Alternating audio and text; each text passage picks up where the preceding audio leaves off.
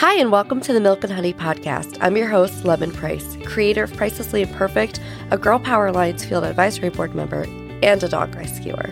This podcast is for Christian women who want to step into their kingdom leadership with all the confidence in the world. Inside, we're going to be talking about ditching antiquated views of womanhood as it relates to the kingdom, how to grow a business with God at the forefront, and stewarding all the provisions and talents God has given us so we can grow the kingdom. So, whether you're a woman looking to launch her business or you're a seasoned pro, there's something here for you. Let's dive into today's episode together, shall we? I am so excited to have my friend Michelle Schaffer here with me today. Michelle is probably one of the most influential people in my life. Um, she has radically changed the way I feel about myself, the way I feel about my identity in Christ, the way I feel about the impact that I can have. And so I knew she was the perfect person to come on and talk about what it means to be a woman and leading in the kingdom because she's just radically transformed everything I think and feel and believe about myself. So thank you so much for being here, Michelle. I really appreciate it. Mm, thank you for inviting me. I love you and how I'm so honored. I just feel oh. Blessed to know you. You're amazing. I just love you. She y'all seriously michelle is incredible. I probably call her on a regular basis crying about how much she has impacted me or i just cry on calls with her where Same. it's fine. It's really great. Um, it's good for um, you. It's cleansing. it is good. You know i didn't cry until i met you. Isn't that so funny? I'm not sure if that i mean i feel like that is a compliment but it sounds like it's not a compliment it is a huge compliment because I remember uh, one of my favorite conversations we've ever had is how you were like, I cry all the time and I just prayed so much that God would take this from me. But I would see women like you and I would pray to have that relationship with you and this like deep heart connection to the creator that you seem to have. And then when I met you, it was like a light bulb turned on and the waterworks just come and it's this beautiful like healing thing. And so i really and i'm very happy about it. But yes that yeah. is, that is completely true. Literally decades i prayed because i would you know be at a bible study or whatever and i couldn't i couldn't speak without and, and in the beginning when i first started speaking and and in like uh, on the occasion of talking about god I actually couldn't even make words come out. And I'm not this beautiful. Some people cry beautiful. Their faces look the same. They just have a crystal tear that falls out and it's just beautiful. I'm not that person. And so I, I, always felt very embarrassed and like it looked like I was so weak. It felt very weak.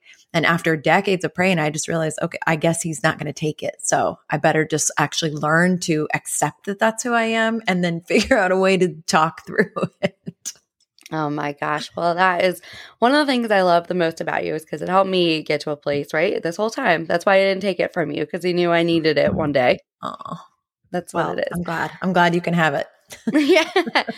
So, one of the things that people always say to me when we talk about female leadership is that I'm a hardcore feminist. Women have no place in leadership whatsoever. And then they always quote Titus two, three through five. I never get the one about women being silent in church. That hasn't come up yet, but it will hmm. now after this airs. Um, I've you now just reminded them, right? I've reminded them of this, and so I would love to know, in your opinion, what does it mean to be a kingdom woman in today's culture? Yeah, it's such a. I, I, I don't actually understand why why it's still a hot topic. To be honest with you, it seems crazy to me. But I will tell you a little bit of background. I have always been drawn to leadership. Um, and as a younger woman, I'll be 50 this year, but as a younger woman, really wanting to get better in my leadership, I looked to find female mentors that I really respected, that I could feel aligned with, that I could relate with, and I couldn't find one. I could not find one. Either they were super masculine. Um, even today, right now in 2023, you see women that are kind of in positions of leadership, and the the majority of them are very like they cuss and they just kind of talk real hard and they're just like get your you know what in gear and i just didn't relate to that even though i'm definitely more on the kind of uh, aggressive just my personality in general i'm passionate i can my husband always says I'm a shoot, ready, aim. And that's not mm-hmm. technically true. I'm a ready, aim, shoot. I just do it fast. I just go ready, aim, shoot. Like I don't need any prep time. But anyway, that's a different whole podcast. um, so I looked around and I just didn't see I didn't see women that I felt like, wow, I really want to grow and learn from her and be like her. And when I looked at male leadership, there was it, they weren't, they were men. they were men. They think different. They look at life different. I feel like we have equal yet different, uh, but equally powerful roles in the kingdom. So, um, and another thing for about me in particular, my background, uh, you know, a long time ago now, but I was in the beauty business for over a decade. Like I'm very girly. I like all the things. Like I like to get dressed and put makeup on and and really like be a woman. I'm happy to be a woman. I you know, I'm a mother, I'm a wife. I love to make a my home nice and cozy and I love to cook and and really nurture and take care of my family. So in the world, these two things seem like opposing ideologies, right? Like to be a leader in the business world, to really, uh, you know, generate and create income, help other people to do that, um, helping to inspire and mentor people, but then also like total homemaker. the, I'm totally both. I'm totally both of those things. And who who was I to look at?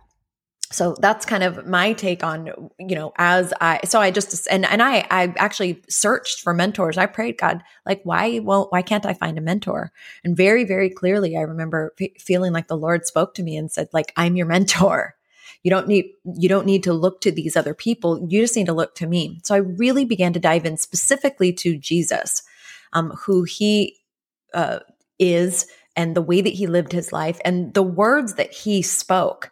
And so, first and foremost, I'll, I'll talk about Titus in a second, but I just want to say, first and foremost, Jesus was the one who disrupted. You know, it was illegal for women to learn about scripture, it was illegal for women to be taught the Torah. And Jesus welcomed women into his ministry from the get, from day one. And so in the Bible, when you read, let's just talk about the like the loaves and fishes, right? It talks mm-hmm. about there was 5,000 men and women and children. They didn't even count the women because technically women weren't even allowed to be there.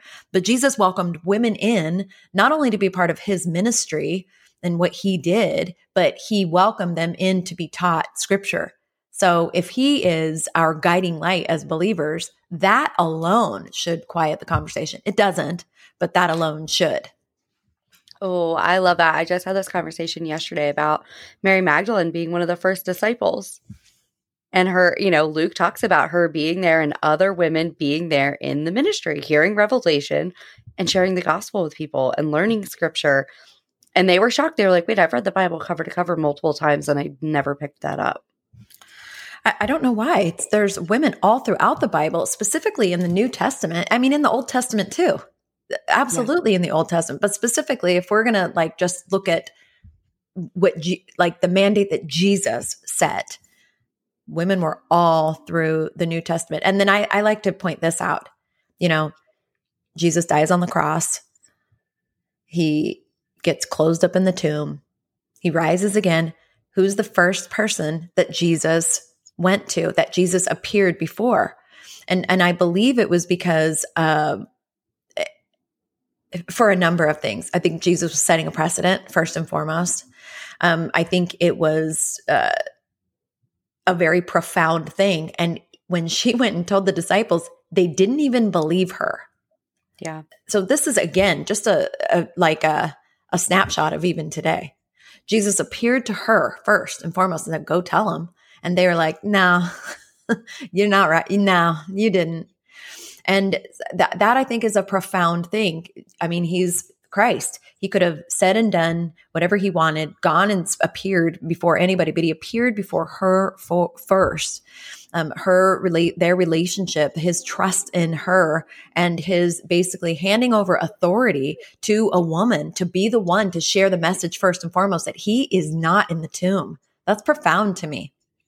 Yes. Oh my gosh, that's what I'm writing my whole book about. Yeah. is this very encounter and how it sets a huge precedent. And so I hear I just hear this from people all the time is, "Oh, there's no place for leadership. You can't be a homemaker and you know, run a successful business." And I love that you pointed out there's women all over the New Testament that do it. Lydia's a profound one to me, right? I don't feel like people talk about her enough, but she sold purple linen and made enough money that she had a whole house full of servants and was able to welcome, you know, Paul and everybody into her home and hold church in her home.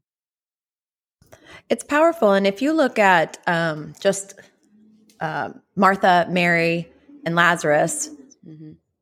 um, you know, they were a huge part of Jesus' ministry and they were quite wealthy. They were a wealthy family, um, you know, and they they weren't they were business people.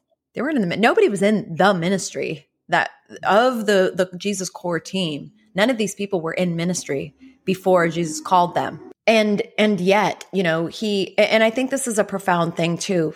Like this whole conversation we'll talk about leadership and women, but it could very easily roll into the conversation about money and finances too. Because, you know, people, you know, the root of all money is the root of all evil. But but Jesus's closest confidants in his three years of ministry, who went everywhere with him, was this wealthy family, was this wealthy group of people who traveled with him, and you know he he was taken well care of.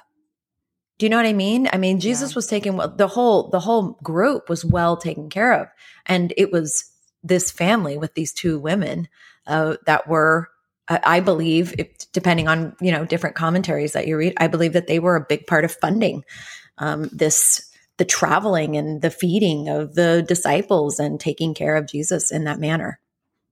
I love that because that's something I'm super passionate about. Is the more money I think that women have, right? We've seen what they do with it in the Bible. The Bible tells us all over. Priscilla went and planted a church with her husband, right? Lydia opened up her home. Proverbs 31 woman had multiple streams of income and was, you know, my favorite verse is because she had, you know, abundance basically, she extended out to the needy and was able to care for many people.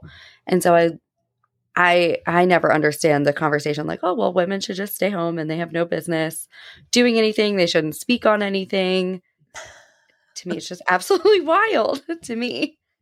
Yeah well i mean i'll just share my personal opinion. I believe that from the from the beginning from you know when there was only adam and eve and god and you know then the enemy entered into the picture. And he, i believe that he saw the influence and the power that that god had given the authority that he had given to women to her woman.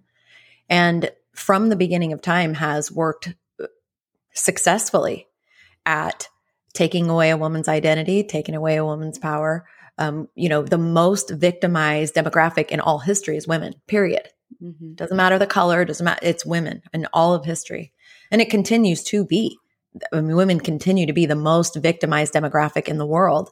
And, you know, women are pit against each other. They, it's a hard, they have a hard time having real friendships and relationships. I mean, there's the whole thing. And I believe it's, it's the design of the enemy. Knowing that, you know, there, I believe that there is something very unique, um, specifically in the way that God designed a woman, um, with our ability to nurture and love. It, it's, um, you're a mother and the way that we love our children is such a snapshot of the way that I believe Christ loves us. I mean, your kids, they all do, they do things that are bad, whatever. But as a parent, as a mother, our ability to look through the thing that they did and see who they are at the core of their being never fails. We never want bad for our children. We never look at them and go, haha, now I can punish you. Eat, eat. I mean, it's just not the thing that we do. And I believe that this relationship that we share um, with our children gives us a, a, the ability to have such an intimate understanding of who Christ is and the way that he loves us. And I'm not saying that men don't have it. I, I believe that, but I think what we have is something unique. Yeah. Yeah, I do too. I, and I think that's why there's such a need for more leadership from women because we just do things differently. We're supposed to. Uh, by design. And you were talking about, you know, the women in the Bible when they had money, but statistically right now in the world, when, when women make money, communities change. This is a statistical fact. Um, when you put, when you put finances, when you put resources in the hands of women, especially women, godly women, especially Christians, then the needle gets moved on uh, just the betterment of humanity, changing society, you know, uh, really helping the marginalized, uh, creating solutions. This is the, this is in our DNA um, as humans, of course, but specifically um, women. and I, that's why I believe that the fight is so hard it, within the church and and outside of it because the enemy has embedded these things like you know there are still places in the world where women don't have there's still places right now where women don't have rights. Um, but when women do have rights when women do have authority um, things shift and change. And you know it began with us like not knowing our identity and not taking our place in authority. And then right alongside of it Uh, you know the enemy has worked very hard to create this uh, the lack of identity in men and you're seeing it right now in our generation more than you've ever seen it before. The term tos- toxic masculinity and really trying to take away the very thing that men are they are protectors. They are providers. That is it, and to make them bad for this thing that they are just the way that the enemy made us bad for the way that we are.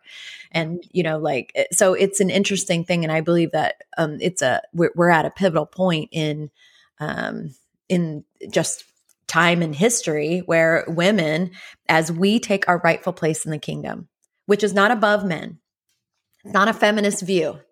It's not a feminist view that like women are better it is a it is a congruency that there is ultimate equality between men and women and that God designed us to work complementary to each other and to partner with each other. And I've been married for over 20 years and I will tell you me and my husband are not the same. But because of our differences, it has created I have become a much better person because of the fact that we are different. And you know, you begin to shape each other and I believe that that's by design. If we were both the same, right? Um, it, it, it's not, you don't have the same opportunity for growth and depth and really, um, you know, creating, I believe, a balanced home as well. I mean, just yeah. we could go into a whole conversation about child rearing and all of that, where you know, there it's it's a beautiful thing to have the balance, you know, of different of the different roles, and and it doesn't have to be the specific role like the woman stays home and you know whatever. I don't it that's bunk. Because there are plenty there are men who would actually really really thrive in the home environment you know handling the finances and the woman's making the money but they're taking care there it doesn't that doesn't matter to me necessarily because i think that's antiquated. And people should be able to do whatever wherever they feel called to do it. Um, but that is that doesn't limit women. Men are not limited. Men could stay home or they could work. They could lead in the church or not. But the world has told women that we are limited. We're limited in what we can do. Now, it is difficult to have it all. I will tell you at, you know, now that all my children are out of the house, it's very difficult, which is why I have made career choices that allowed me the ability to, you know, have it all. and and I was able to you know, really create a wildly successful multiple seven figure career at home. And my third child, who's 20 now, I was home her entire life from the time that she was two and a half, her entire life. I love that so much. I love that you brought up the church too, because that is something that I know like I've dealt with personally too, is that, you know, um, we left a church like a year ago because they were like there's no place for women leadership. There's no place for women's ministry all these things. And so i would love to know like how do you feel like churches could better support and equip female leadership to maximize like potential in the community yeah um, I'm lucky I have gone to a church that has really celebrated women and brought them into the fold, like having women pastors speak in front of the congregation. And I will tell you, it took years before the congregation would accept it. Mm. Um, they had it was a slow burn. You saw um, him kind of bringing women in more, um, like like partner teaching from the pulpit and different things until they finally had you know the first like woman led um you know sunday service. But it took a long time because people you almost have to undo some of this religious bunk. You know what i mean? Yeah. Um but i think in general you know what's interesting about specifically like women in the church? Women aren't allowed in a lot of churches still to be in a leadership role. They're they're allowed to be in kind of these um supportive roles or like subservient roles or whatever. But yet, in almost every church, there's probably 10 to 1 um, Bible studies and ministries within the church for women versus men. Yeah. So if that's the case, women are getting much more fellowship and much more teaching than the men, but yet not allowed to actually teach. Isn't that crazy? Oh my gosh, yes. A whole different thing. Um, but you know, um,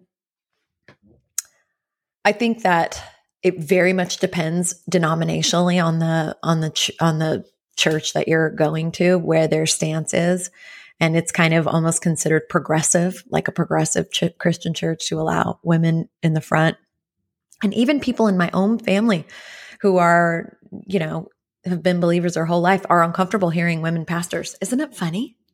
That is so funny. I, I don't. You, when you're doing all these amazing things, right? like, well, I'm not a pastor, right? Like right. I, I would have been considered maybe a speaker, but not a pastor.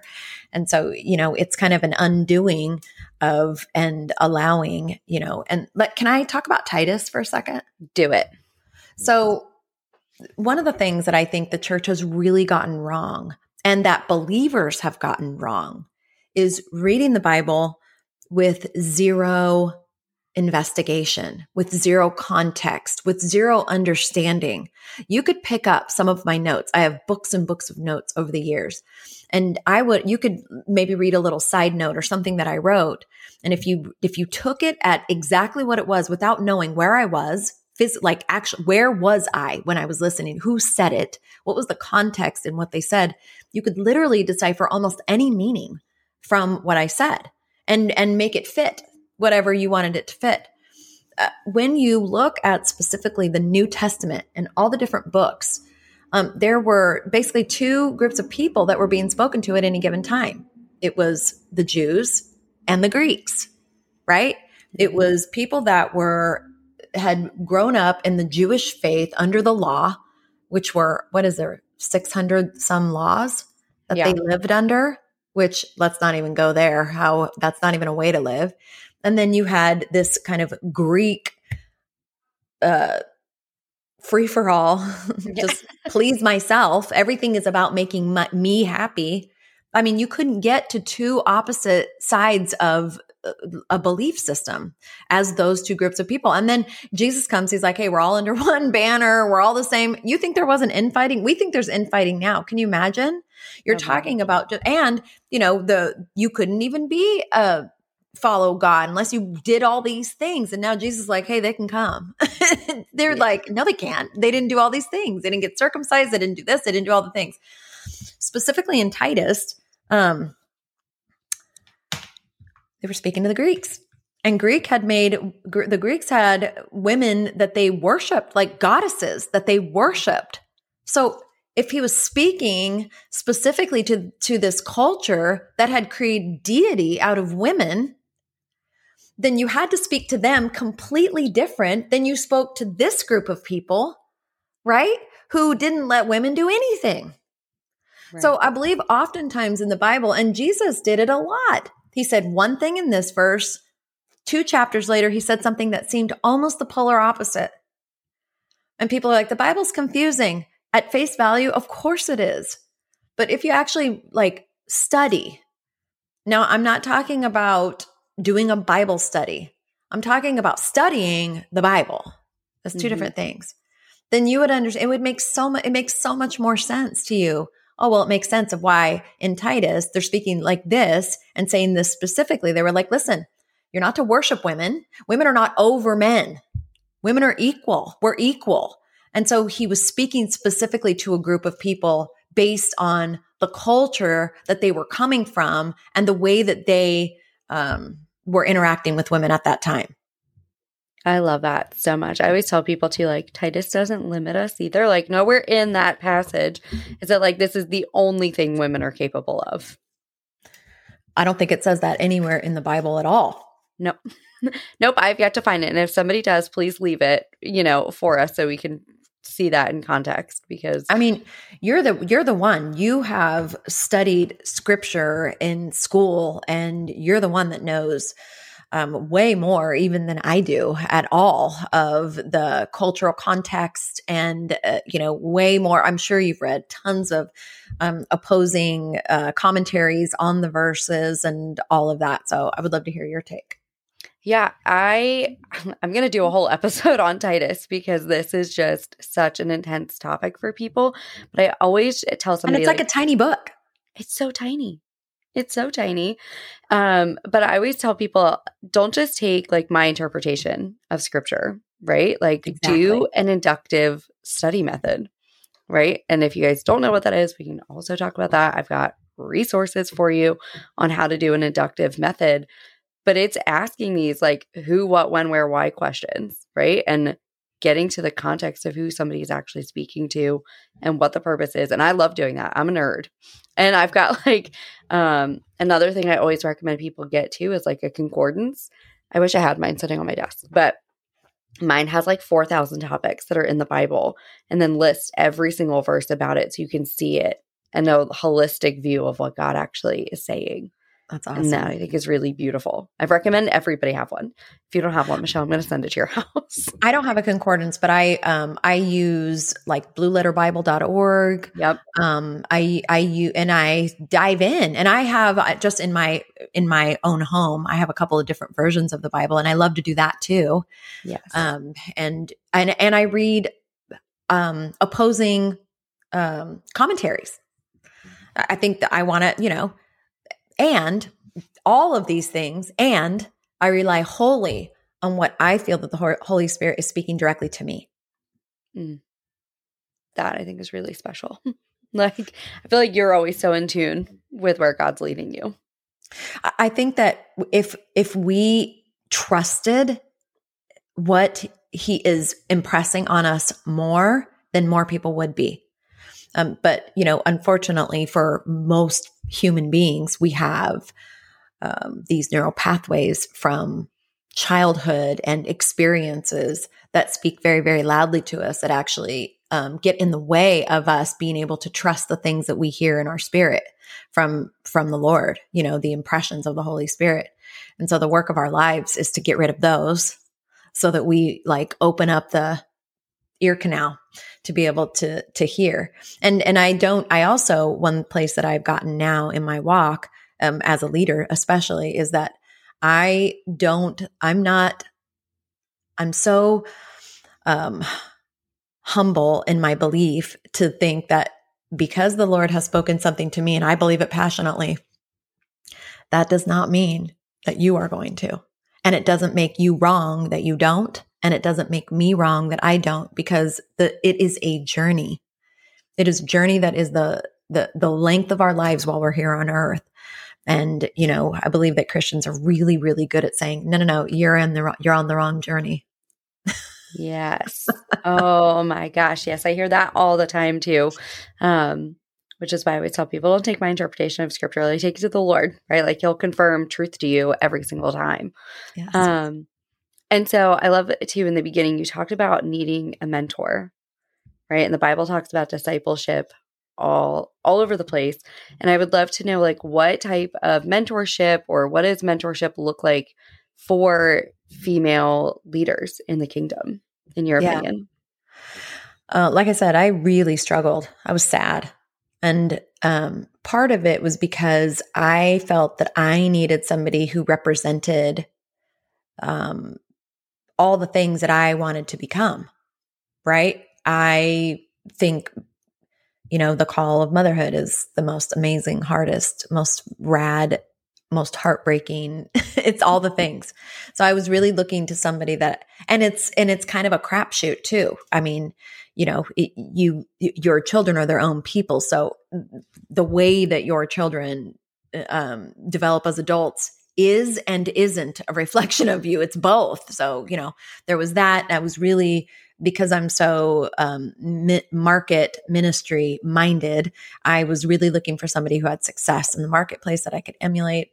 It was really difficult for me, but I, I know that God allowed me the ability to um, experience the things that I had experienced in a pure way so that I would be able to um, become the mentor that I wanted. And I think that it's it's way more than you know being really good at posting on social media it's way more than being a good speaker it's way more than just being successful it is a holistic um there are holistic attributes to who you are as a person, which is, you know, the Radiant Leadership Academy, which you've gone through now a couple times, is the, it's it's the premise for the whole thing.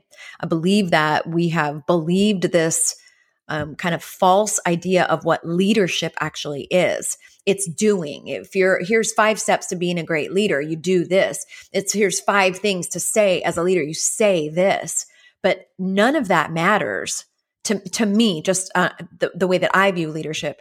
If when you turn off the camera and when you're sitting in somebody's home, if those things that you said aren't actually who you are, it it negates everything about what you said to me personally on a personal level. And so for me, um, it was it's very important to me that I am the same person all the time on the camera, off the camera, in front of the room, the way that I and with my kids uh, at the dinner table, at church, like holistically from from the inside out. And I believe that that is um, harder to find for a number of reasons. Number one, it's hard for people to be transparent. Number two, everybody's on a journey and we all have problems, right? So it's like you then you set this expectation that you have to be perfect in order to lead, and that's not the case. But that there is, um, I believe, I feel very, very accountable to who I am, um, and so my standard for me is like everything that I do, I do it like I'm like I'm doing it with and for Jesus all the time. And that took a lot of maturity. and that took a lot of growth to get there because I was self motivated. I was ego motivated. I was, you know, money motivated. I was all the things that we all are. Um, and, you know, God had this beautifully, this beautiful way of breaking me over and over until I kind of got, I got the point. I love that. If you guys have not gone through Radiant Leadership Academy, I 10 out of 10 recommend you do. Get tissues also um, when you do it because I the la- I remember the last call I full on ugly cried in the last call because of the amount of inside out transformation that occurred. Um, and I know my husband sees it, my kids see it, my friends see it, all you know, because it it changed me completely as to who I am.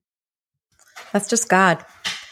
If you if you let him and you do the work cuz it's one thing to kind of like talk about it all these people I've been loving it's January 2023 it's what is today the 3rd we're only a couple days in and I've been seeing all these people posting their word for the year and a lot of people have the word that is discipline, but very few people will actually act it out. They'll actually stay committed to being disciplined in any area of, of their lives.